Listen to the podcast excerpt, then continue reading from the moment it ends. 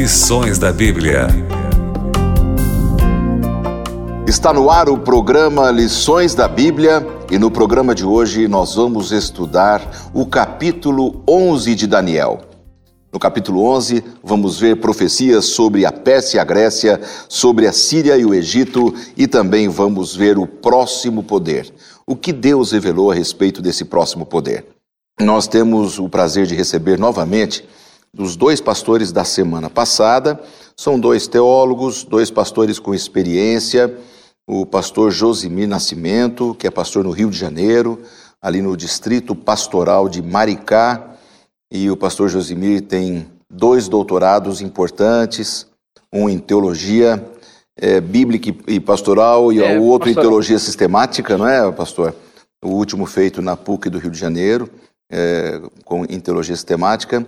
E o pastor João Luiz Marcon, que é diretor da Faculdade de Teologia do IAP. E o que é IAP? É o Instituto Adventista Paranaense, uma escola de ensino superior que vai do ensino básico até, a, até as faculdades, até o ensino superior. Um lindo campus que apoia muito a Novo Tempo, com convidados, com professores de teologia, é, que sempre participam de diferentes programas. E eu quero agradecer aqui o, ao pastor João, Obrigado. que é um teólogo, professor também das áreas de Novo Testamento, Apocalipse, Daniel também entra no bolo, né, paixão, pastor? Paixão por esses livros apocalípticos. É, muito bom. Que Deus abençoe a vocês dois no programa de hoje e a vocês que estão em casa também. Pastor Josimir, faz uma oração para a gente começar, por favor? Vamos Oremos. orar. Elevadíssimo Pai Celestial, assim como Daniel, nós oramos pedindo a tua direção, o teu cuidado, particularmente, Senhor, a tua proteção para o teu povo nestes últimos dias. Amém que tu nos abençoes aqui no estúdio, mas abençoes também aos nossos telespectadores, que todos nós que somos sinceros e que te buscamos de todo o coração, um dia vejamos a tua face quando vieres nos buscar. Nós te rogamos agradecidos em nome do Senhor Jesus. Amém. Amém. Amém. Amigos, nós estamos diante de um capítulo importantíssimo do livro de Daniel. Capítulo 11. Abra sua Bíblia aí, seu manual de estudos. Esse capítulo 11, ele é um texto desafiador, não é, pastor João? Muito desafiador. Talvez um dos textos mais difíceis de, de, se interpretar, de entender, devido a... Você acredita que do livro de Daniel ou praticamente quase que de toda a Bíblia? Quase toda a Bíblia. Uhum. Há outros outras E por que ele é tão complexo?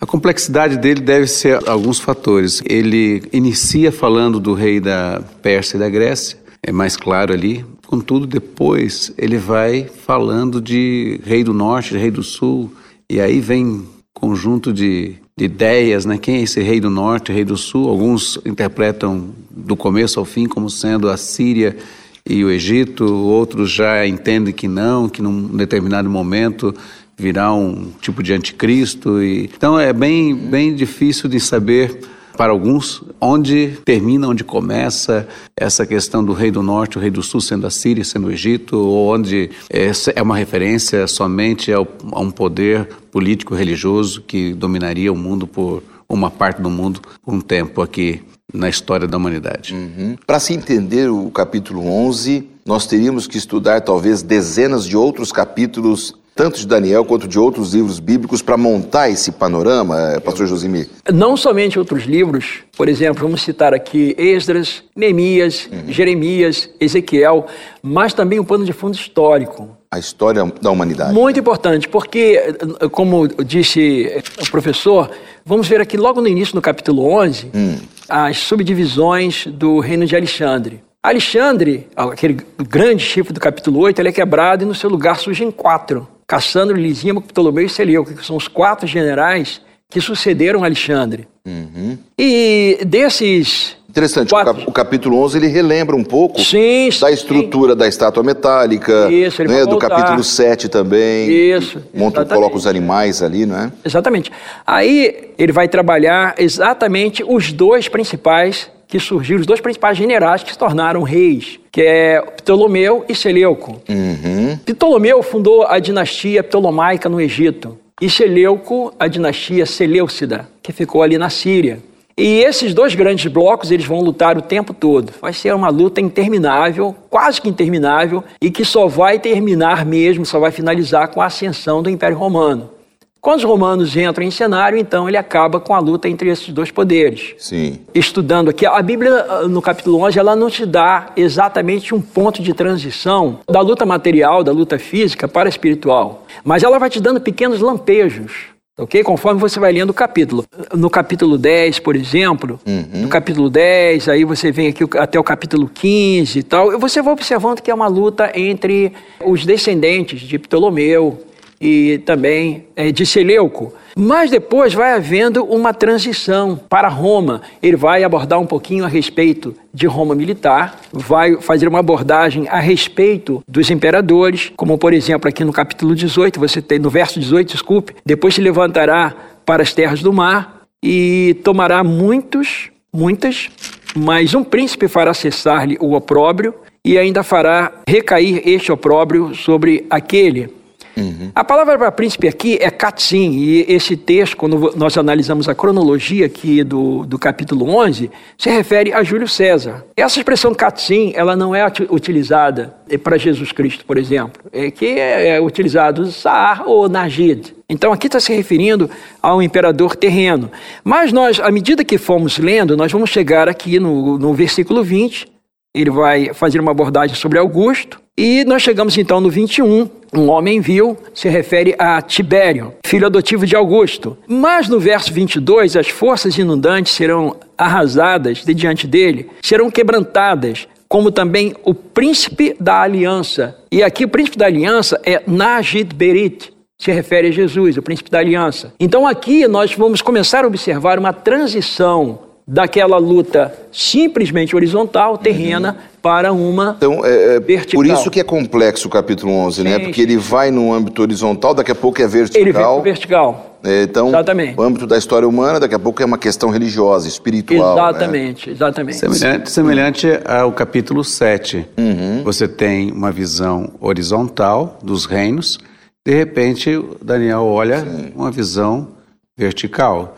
Capítulo 8, a mesma coisa. Uhum. No capítulo 8 você tem uma visão horizontal dos reinos e de repente uma visão. Cresceu até atingir o exército, exército dos céus, algum exército das estrelas lançou por terra e os pisou. Então, Sim. Pastor João, aqui o pastor Josimir estava falando, e aí, olhando aqui o nosso manual de estudos, apenas para a gente fazer um, uma montagem de um panorama, né, essa visão bem macro do capítulo 11, o Império Persa estava no final, não é? Mas o anjo Gabriel, falando para Daniel, diz que ainda teriam mais três reis. Isso. Em seguida começaria então esse Império grego, comandado por Alexandre, um império poderoso, forte, rápido. Greco-Macedônio. Mas que passou, passou. Isso. E aí vem esses generais específicos aí, conforme falamos. Isso mostra a didática também do livro de está sempre retomando aquela visão lá do sonho de Nabucodonosor, depois do capítulo 7, dos animais que simbolizavam esses mesmos reinos. Como a gente pode ter esse pano de fundo bem montado em relação à Pérsia e à Grécia? Essa metodologia dos livros apocalípticos. Eles retomam o tema e repetem, ampliando sempre a ideia. Hum. É algo que marca tanto Daniel como Apocalipse. Então, quando nós temos ali Vamos pegar o exemplo que ele falou do príncipe da aliança. Essa expressão, o conceito dela vai aparecer no capítulo 9, uhum. é onde o Messias ali é cortado, é, ou é morto, cortado para estabelecer uma aliança. Uhum. Veja agora, mas há outros conceitos aqui bem interessantes. Por exemplo, no verso 28 diz: Então o homem viu, tornará para a terra com grande riqueza, e seu coração será contra a Santa Aliança, e ele fará o que lhe aprover, tornará para a sua terra. Veja que interessante que ele chama aqui homem vil. Outra questão importante é onde fala no verso 23, apesar da aliança com ele, usará de engano. Então, essas duas, essas duas ideias aqui, elas aparecem no capítulo 8, quando se refere ao chifre que atenta contra o sacerdócio do Messias e quanto o santuário o coração do Messias, fará prosperar o engano. E fará prosperar o engano, lá em Daniel. Uhum. E usa um rei de feroz catadura e tal. Entendido de Entendido intrigas. de intrigas. E aqui o capítulo fala muito de intriga. É, essas e... retomadas são importantes, né, para a gente entender, sim. né? Justamente. Então aqui nos dá a pista de uhum. que ele está se referindo ao capítulo, capítulo 8 e o capítulo 9. Uhum. Capítulo 9, o Messias é cortado ali e tal e tudo mais. Entendi. Agora, continuando, veja só. Ele nos diz aqui no verso 30 31, dele, desse poder, sairão forças que profanarão o santuário. Novamente, uma referência, uma referência, a Daniel 8 e uma referência a Daniel 9, porque Daniel 9 diz que o príncipe virá para destruir o santuário, certo? E profanará o santuário. Ali chama até, ele usa a expressão no capítulo 9 o verso 27 que diz: fará cessar o sacrifício, tá, tá, sob a asa das abominações. Uhum. Essa, essa expressão, abominações, no capítulo 9, mas no capítulo 8 diz transgressão assoladora. Hum. Então são, são expressões que, ah, principalmente a assolação aqui, está ligado com esse poder. Nós sabemos que quando o Império Romano dominou a Palestina, desde o do, do, do general Pompeu, no ano 63. 66, é. E, e Roma foi cada vez mais é, estabelecendo seu domínio ao ponto do ano 70 destruir o santuário. É, o, cap, o, o, versículo 30 seria uma referência aos romanos ali, notadamente seria Tito, uhum. destruição de Jerusalém no ano 70. Sim. E depois há uma progressão dessa desolação, ela agora vai sair do, do também, sempre assim, né? Sai do horizontal e vai para o, vertical. vertical. E aí no verso 33 a 35 tem uma perseguição ao povo de Isso. Deus.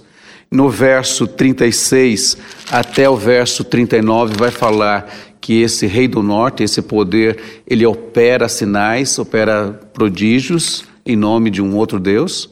Esses, esse, esses detalhes, até o nosso manual de estudos fala um pouco sobre isso, é, e você que está com ele em mãos aí pode acompanhar. Né, no último parágrafo da sessão de domingo que nós estamos estudando, é, diz que esse monte de informações, que é um capítulo com muita informação, com muitos dados, eles servem para confirmar que Deus é o Senhor da história, que as coisas se cumpriram. Porque quando essas visões foram dadas lá na estátua metálica, ainda estava na cabeça de ouro, agora já não tem a cabeça de ouro aqui. Já está no... Daniel ele presenciou essa passagem de reinos, né? Interessante isso. O que chama atenção é que essa relação, pastor Lanza, é a relação com os capítulos anteriores. Agora, veja, ele está mencionando também a perseguição, tanto o capítulo 8 como o capítulo 7, uhum. em que um poder se levanta, e no caso aqui é Roma, as suas du, uh, ambas fa fases, duas fases, né? E o que acontece? Ele agora vai para cima do povo de Deus tentando destruir. Ele opera esse engano com através de, de milagres, prodígios e assim por diante. O que nós, nós encontramos aqui? Nós encontramos algumas características importantes. Primeiro, a questão de do estabelecer o engano. O segundo ponto, a questão de profanar o santuário, né? tanto o santuário terrestre como o santuário Isso, celeste, celestial. celestial. Perseguição ao povo de Deus. A questão também de ser uma pessoa que promove a intriga né? e tudo mais. A questão de milagres e sinais e outros e outras manifestações. Com, com qual propósito? De reunir as, as pessoas ou as nações em volta dele. E é um, algo curioso que estas descrições, elas aparecem também no capítulo 24 de Mateus e também no capítulo 21 de Lucas. Então agora nós, nós nos deparamos qual é a maneira de entender esse capítulo? A melhor maneira de entender esse capítulo é aos olhos do Messias, Jesus Cristo. Exatamente. Nós devemos estudar as profecias à luz daquilo que o Senhor Jesus Cristo aborda, particularmente no capítulo 24 de Mateus. Não é? Ali do versículo 3 em diante, versículo 15. Verso 15, vai. Verso 15, isso. É, é, muito interessante porque o Senhor Jesus vai colocando exatamente a cronologia. O capítulo 24 de Mateus. 24 de Mateus. Sim, que é o sermão profético ele, de Exatamente. Porque ele também usa de repetição. Ele dá uma introdução, depois ele vem e repete. Exatamente, é. E ele coloca. Uma metodologia apocalíptica. Uhum. É porque muitos acreditam que esse poder usurpador foi Antíoco Epifânio. Mas o texto de Daniel diz que esse rei é um rei de feroz catadura, entendido de intrigas. E Antíoco Epifânio não foi essas coisas, até porque é, quando ele chegou no Egito, lá estava o embaixador romano, Roma já estava começando a assumir o poder, e ele fez, o embaixador romano fez ali uma linha e disse: Olha, você não vai passar para cá, e ele não passou. Não é? Então, ah, nós entendemos também que as profecias de tempo, elas são muito importantes aqui no livro de Daniel e Apocalipse, e a gente observa que a hegemonia desse poder seria por 1.260 dias proféticos, uhum. do ano 538 a 1798. Então, não se trata de um homem, mas de uma instituição encabeçada por um homem. E, como diz o capítulo 8 de Daniel, e é repetido aqui, que ele, o lugar do seu santuário será deitado abaixo, como diz Daniel capítulo 8, a lugar do seu santuário Macom, ou seja, o lugar legítimo do Messias no santuário seria deitado abaixo. De que forma? Aqui no capítulo 8, como no capítulo 11, está escrito que seria tirado o, o santo, aquilo que é sagrado, e no seu lugar seria colocada a abominação desoladora. E é okay? importante que no capítulo 11 fala sobre assolações aqui. As assolações. Ou abominação desoladora ou assoladora. No capítulo 9 vai falar dessa expressão assoladora ou desoladora. E no capítulo 8 também. É. Quer dizer, é uma referência a um poder. Hum. Exatamente. Vamos, vamos voltar um pouquinho aqui, vamos ler um texto, Daniel 8, 11. Até o príncipe do exército, está falando aqui a respeito de Jesus Cristo, dele tirou o sacrifício diário. Na realidade, o texto hebraico é tamid, significa contínuo, dele tirou o contínuo e o lugar do seu santuário foi deitado abaixo. O que, que quer dizer esse contínuo? É importante a gente é, observar detalhezinhos a respeito disso. Uhum. É, no, no, no santuário, se nós abrirmos a nossa Bíblia lá no santuário, nós vamos observar que tudo no santuário era contínuo. Então, a lâmpada era contínua. Os pães. Os pães eram contínuos. Então, as lâmpadas deveriam ficar acesas continuamente. O né? sacrifício, a mediação. O sacrifício, tudo estava envolvido com a palavra tamid, com a palavra contínuo. contínuo. Então, o que, que ele tirou? Ele tirou, na realidade, a ação contínua de Cristo como intercessor, mediador e salvador do homem. Esse era o significado disso, né? Isso, e no seu lugar colocou outros mediadores, mediadores humanos. Ao invés da, do indivíduo, da pessoa humana, buscar a mediação, a ajuda de Cristo, a ajuda contínua de Cristo, ela vai buscar outros mediadores ela vai proferir outros nomes, quando Atos 4,12 diz só há salvação em um único nome, que é o nome de Jesus. Extraordinário. Pois não, pastor. Quando nós pegamos esse aspecto que ele acabou de falar, né, veja que nós estamos trabalhando só com uma ideia, que é aqui o santuário, que aparece no capítulo 8 e no capítulo 11. É um desdobramento de como vai funcionar. Mas eu, eu gostaria, mais uma vez, de, de entendermos esse, esse aspecto macro. Uhum. Por exemplo, aqui ele aparece 14 vezes a palavra amad, levantar. Amad está presente nesse capítulo 11, eh, no capítulo 11 de Daniel, 14 vezes. Isso é curioso, e eu já vou explicar por quê. Também a questão que nós vimos aqui de, de, de perseguição, a questão de uma nação se levantar contra outra nação, Outra ideia que aparece aqui de sinais, maravilhas e, e, outros aspectos relacionados a sobre, poder sobrenatural.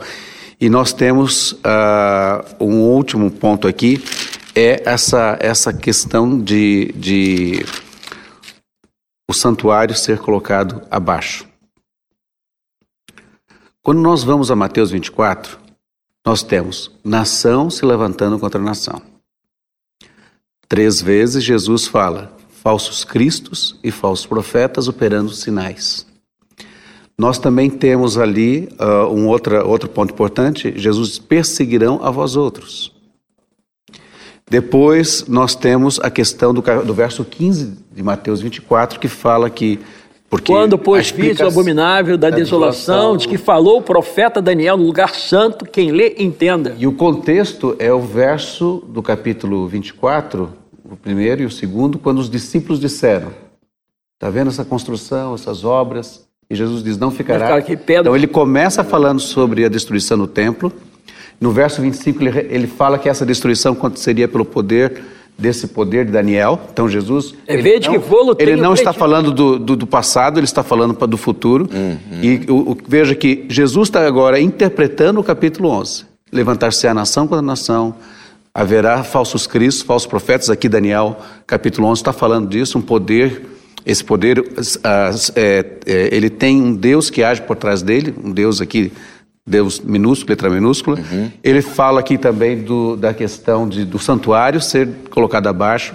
Ele fala de, de, perseguição, certo? São elementos que você encontra no capítulo 24 de, de Mateus. São, de São Mateus. E, e que Lucas, retoma o capítulo 11 de Daniel. Lucas, ele vai, justamente Lucas vai ampliar essa, essa questão de Lucas Mateus, 21. falando até do cerco de Jerusalém pelos romanos. Quando viram Jerusalém cercado de, de trincheiras e assim por diante. E aí o, o fato é esse, que Lucas ele fala também de guerras, levantar-se-á nação contra nação, haverá guerras e revoluções.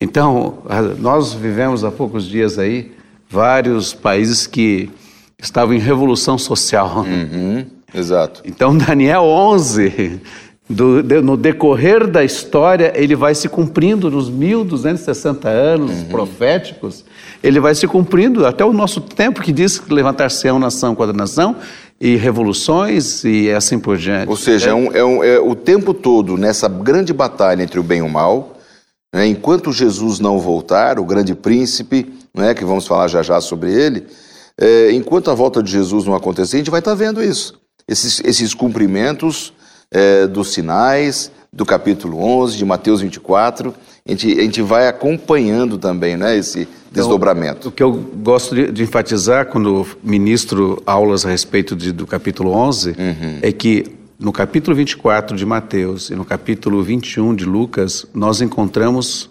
aqui como Jesus entende o capítulo 11 de Daniel. E é, né, como cristãos, nós precisamos ter esta, uhum. esta compreensão. Se colocar, atribuirmos aqui várias outros entendimentos, nós teremos dificuldades. E aí você pode atirar em qualquer lugar. Você pode projetar é, o capítulo 11 para o fim, ou para o passado, como o pastor Josemir falou aqui, Antigo Quarto Epifânio e tal, ou algum um anticristo que virá no futuro, e esquece é. que em todos os capítulos proféticos de Daniel, a história está sendo ali registrada. E você falou uma coisa importante. Deus é o Senhor da história. Uhum. Por mais que os homens se levantem, nações se levantem, 14 vezes aqui diz que os reinos se levantam, se levantam, guerras, revoluções, lutas, conflitos e tal, e luta contra o povo de Deus, luta contra o príncipe, profano o templo de Deus, tenta perseguir e destruir o povo de Deus, mas no final, a história está dizendo, hum. Deus sabe de tudo isso. Exato. E nós podemos ter confiança na palavra profética. E esse é um texto que está aqui no nosso manual de estudos, bastante interessante, que você pode acompanhar aí.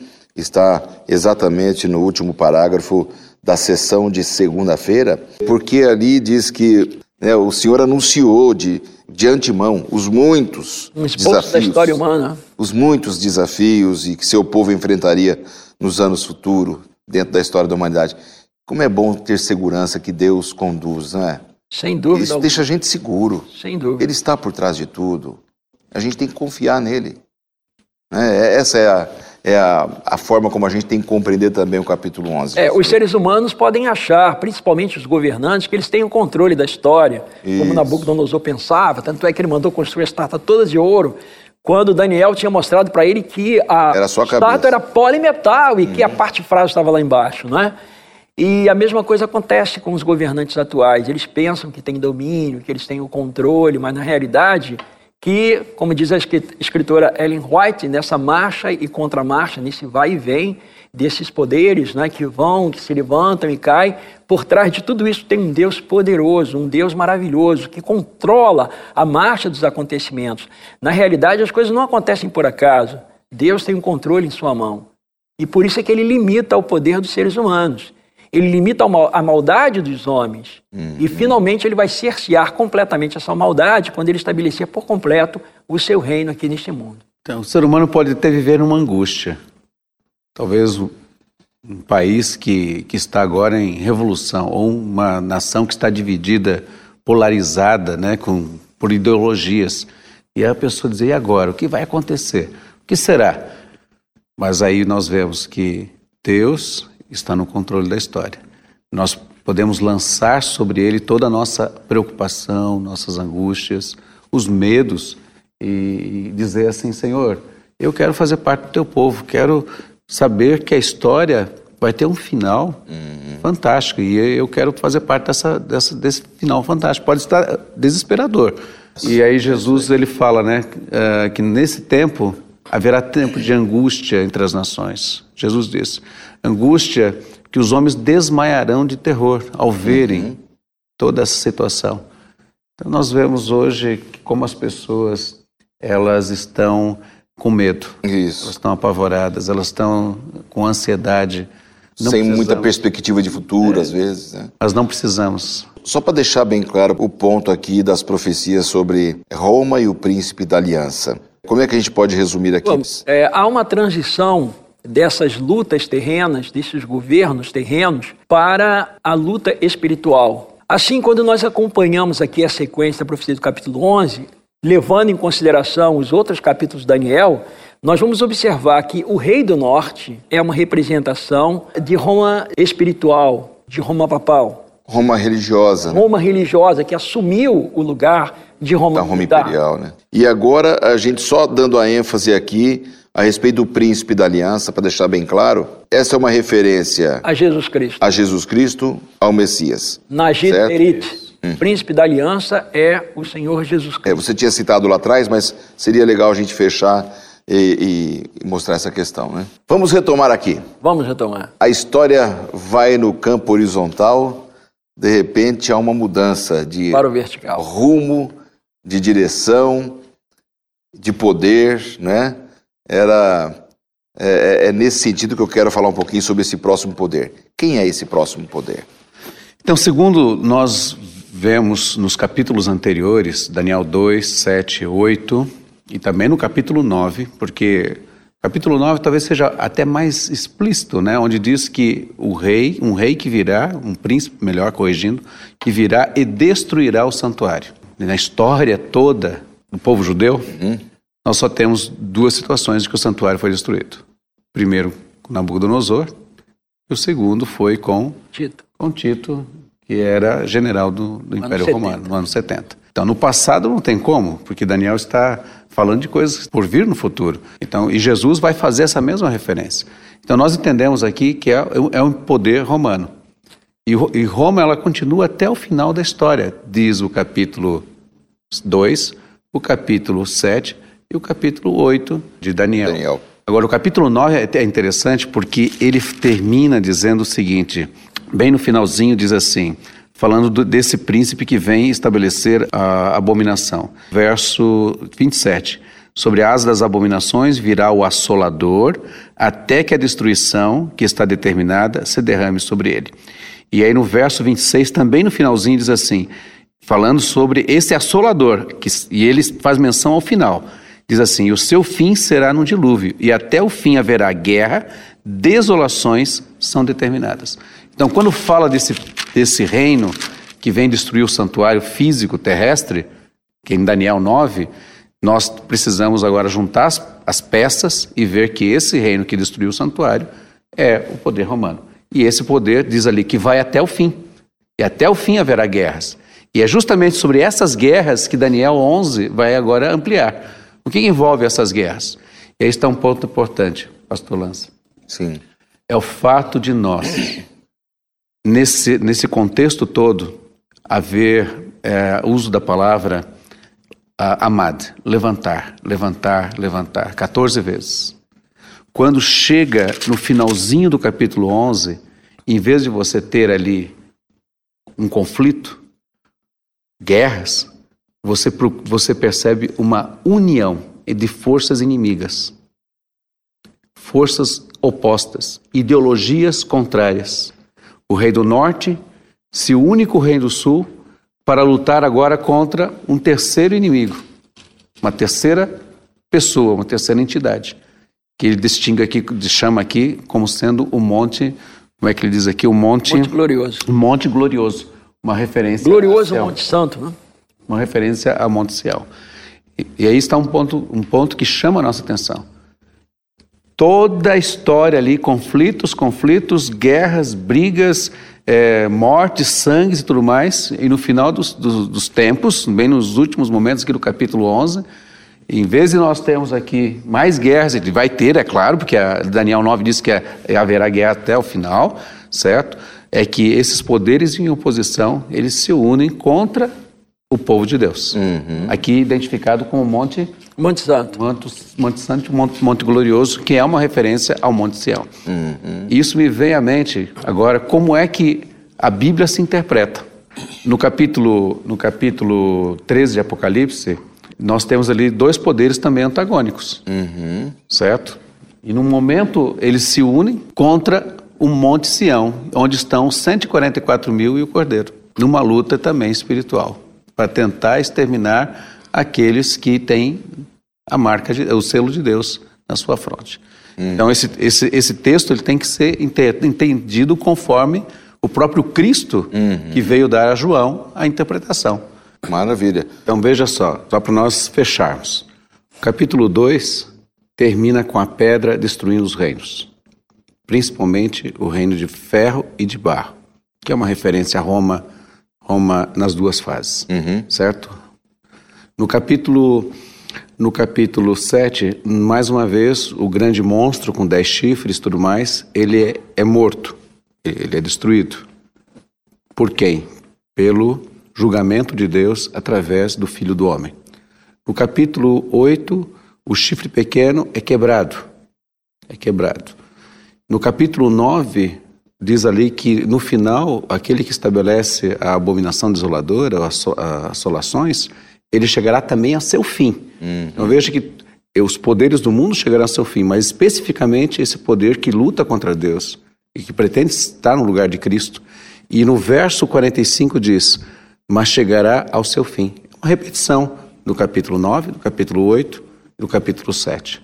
Então nós vemos que no final o engano, a mentira, tudo aquilo que as pessoas, os seres humanos, as instituições é, religiosas ou políticas tentaram fazer durante séculos, como o pastor aqui bem apresentou, ele chegará a seu fim. A verdade prevalecerá. Amém. E amigos, é, a gente precisa encerrar o programa a gente vê através disso é, como Deus é soberano, né? Amém. A soberania de Deus sobre a história, sobre o seu tempo profético. Anuncia o fim desde o começo. É, anuncia o fim desde o começo e nos dá esperança. Amém. Obrigado, pastor Josimir, por mais essa semana estar com a gente. Pastor João também. Semana que vem eles retornam para o último tema da nossa temporada. Até lá. Você ouviu Lições da Bíblia